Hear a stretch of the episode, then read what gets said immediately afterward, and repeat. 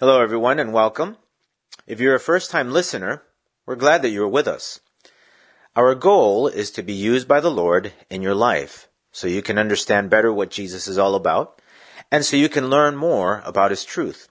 We hope your life will be blessed through this ministry. We haven't done this in a while, but we would like to take this opportunity to say hello to not only those that follow our ministry here in the United States, God bless you guys, but throughout the world. We are thrilled at just how many people are following our ministry out there. We'd like to send a shout out, if you will, to folks out in New Zealand and Chile and Ecuador, Mexico, Costa Rica, Brazil, Guatemala, India, Cuba, United Kingdom, Colombia, Venezuela, Argentina, Hong Kong, Australia, Philippines, the Netherlands, China, Ukraine, Russia, Spain, Indonesia, Algeria, South Africa, Belgium, Malaysia, Turkey, Peru, Puerto Rico, Portugal, Vietnam, Israel, Canada, Chechnya, Turkey, Romania, Dominican Republic, Bosnia and Herzegovina, and last but not least, our friends in Morocco. May God bless you all. Please continue sharing this ministry with friends and family like you have been doing so far. And as always, please feel free to write us, at least to say hello. We would love to hear from you. Okay then, we'll continue going through our series on the book of Proverbs. As part of today's sharing, we'll be talking more about the need for wisdom and what happens when you look for it, but also when you reject it. Wisdom is an essential for everyday life. If you don't look for wisdom, you're really going to be missing out. But we'll get into that later. Right now, and as we've been doing lately, I would like to encourage you to pray for wisdom. I want you to continue doing that. I urge you to do it daily so God can work in your life in a special way. God's ultimate goal is for you to understand everything that much better, so your decisions can become more fruitful, rendering blessings for you and for those around you. As Christians and through wisdom, our lives can have a very positive impact all around us. So let's go before the Lord together now to pray for His guidance. Let's pray. Lord God, Heavenly Father, I praise you and I worship you, O Lord, for your goodness, your mercy, for your Son, Jesus Christ, Lord. I can never thank you enough, O Lord, for what you did through Him, for the way that you loved us, O Lord. Heavenly Father, in the name of Jesus, please forgive my sins and my wrongs. I pray, O Lord, now in the name of Jesus, Heavenly Father, that you give us wisdom. The Lord God, increase our wisdom, O Lord. Heavenly Father, help us to learn more and more from you and about you and about your word, Lord God. Help us, O Lord. Lord God, I pray that you open our understanding and that you help us to just see things clearer and clearer as time goes by. Give us hunger for you, O Lord, in Jesus' name. Amen. We're going to continue our series on the book of Proverbs. This is part 3 of our series. So if you want to follow along, our scripture reading today can be found in Proverbs chapter 1, verse 22 to 33. And this is what we read. Wisdom calls aloud outside. She raises her voice in the open squares. She cries out in the chief concourses. At the openings of the gates in the city, she speaks her words. How long, you simple ones, will you love simplicity? For scorners delight in their scorning, and fools hate knowledge. Turn at my rebuke. Surely I will pour out my spirit on you. I will make my words known to you. Because I have called and you refused, I have stretched out my hand, and no one regarded. Because you disdained all my counsel, and would have none of my rebuke, I also will laugh at your calamity. I will mock when your terror comes, like a storm, and your destruction comes like a whirlwind, when distress and anguish come upon you. Then they will call on me, but I will not answer. They will seek me diligently, but they will not find me. Because they hated knowledge and did not choose the fear of the Lord. They would have none of my counsel and despised my every rebuke. Therefore they shall eat the fruit of their own way and be filled to the full with their own fancies. For the turning away of the simple will slay them, and the complacency of fools will destroy them. But whoever listens to me will dwell safely, and will be secure without fear of evil. In today's passage, wisdom is somehow personified. And the writer does this so we can understand better the need for wisdom and how it applies to everyday life and the positive outcomes as a result of looking for wisdom, but also the negative consequences that can come when we reject wisdom. The first thing that we need to keep in mind in all of this is that all of our actions, every single one of them, has consequences, both here and, more importantly, in the future. That's why we need to grow in wisdom, so there are less mistakes and errors. People in general don't have issues making wrong decisions, but absolutely no one likes dealing with the negative impacts those wrong decisions can cause. So if we understand that every action has consequences, positive or negative, depending on what we do, then it should be easy to understand that following God's direction or advice only makes sense. But a good question to ask is this: if many of us might say that we believe in God, then why do many of us keep doing those things that are wrong, that are sinful? And well, we should explore that. As part of that exploration, we need to know, to understand if people really believe what they say they believe. Are they convinced that everything has consequences? I think a very good exercise for everyone to do is to just sit down or stand, whatever you prefer, and to think and meditate on what you really believe and why is it that you do what you do. The Bible gives us sometimes very concise and clear indications on the subject as a general summary.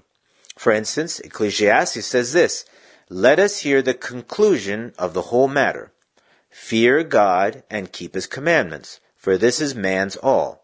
For God will bring every work into judgment, including every secret thing, whether good or evil." So, do we really believe what we just read?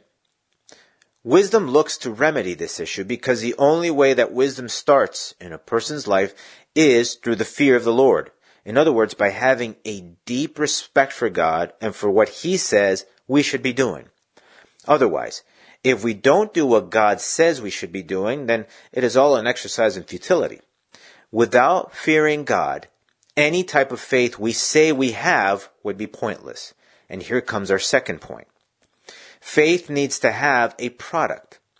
So if we believe in God and fear Him, then that belief or faith should produce wisdom, which in turn produces good works. Faith always needs to render a product. James chapter 2, verse 26, and we've read this many times before, it says, "For as the body without the spirit is dead, so faith without works is dead also." So faith has to have a product, and that product is good works. But the only way those good works can happen is by applying wisdom, which is the knowledge that God gives us through His Word, so we can perform those good works.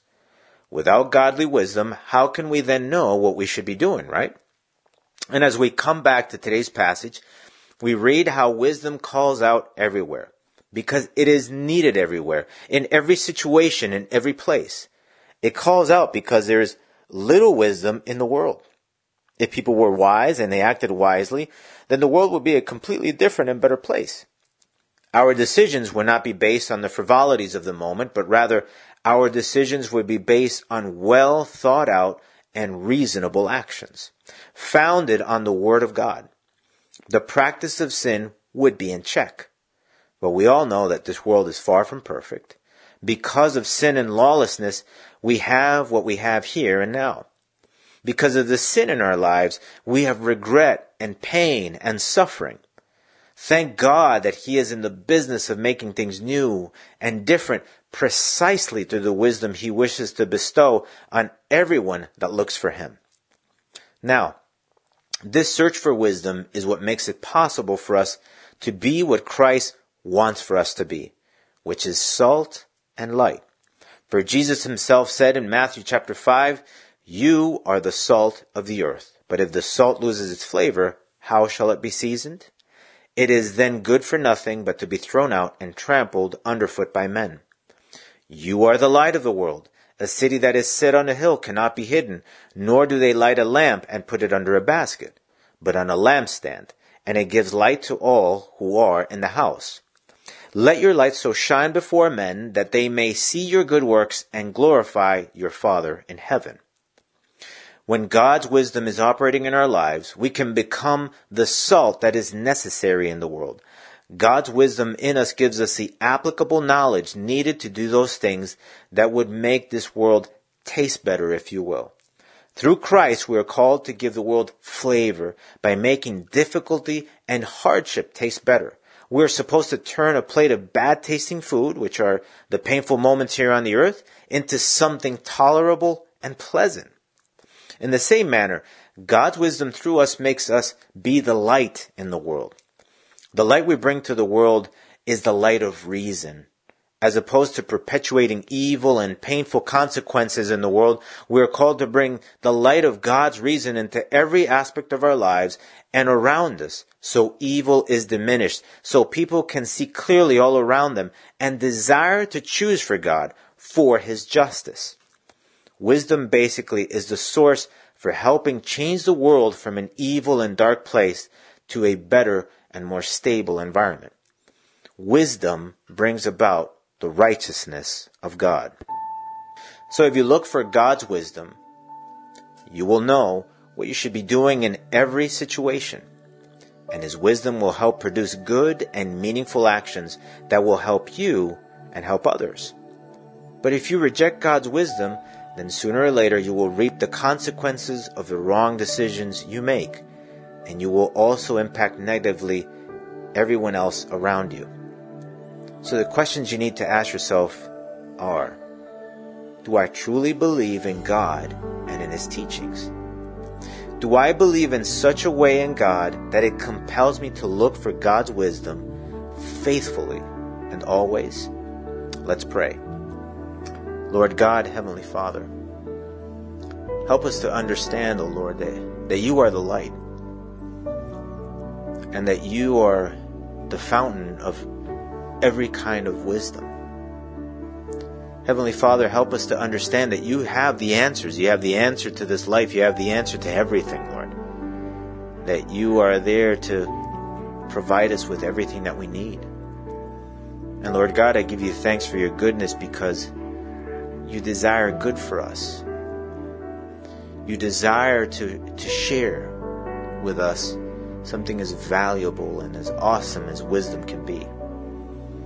Help us, O Lord, to understand that, and help us, O Lord, to take advantage of those wonderful things that You have for us.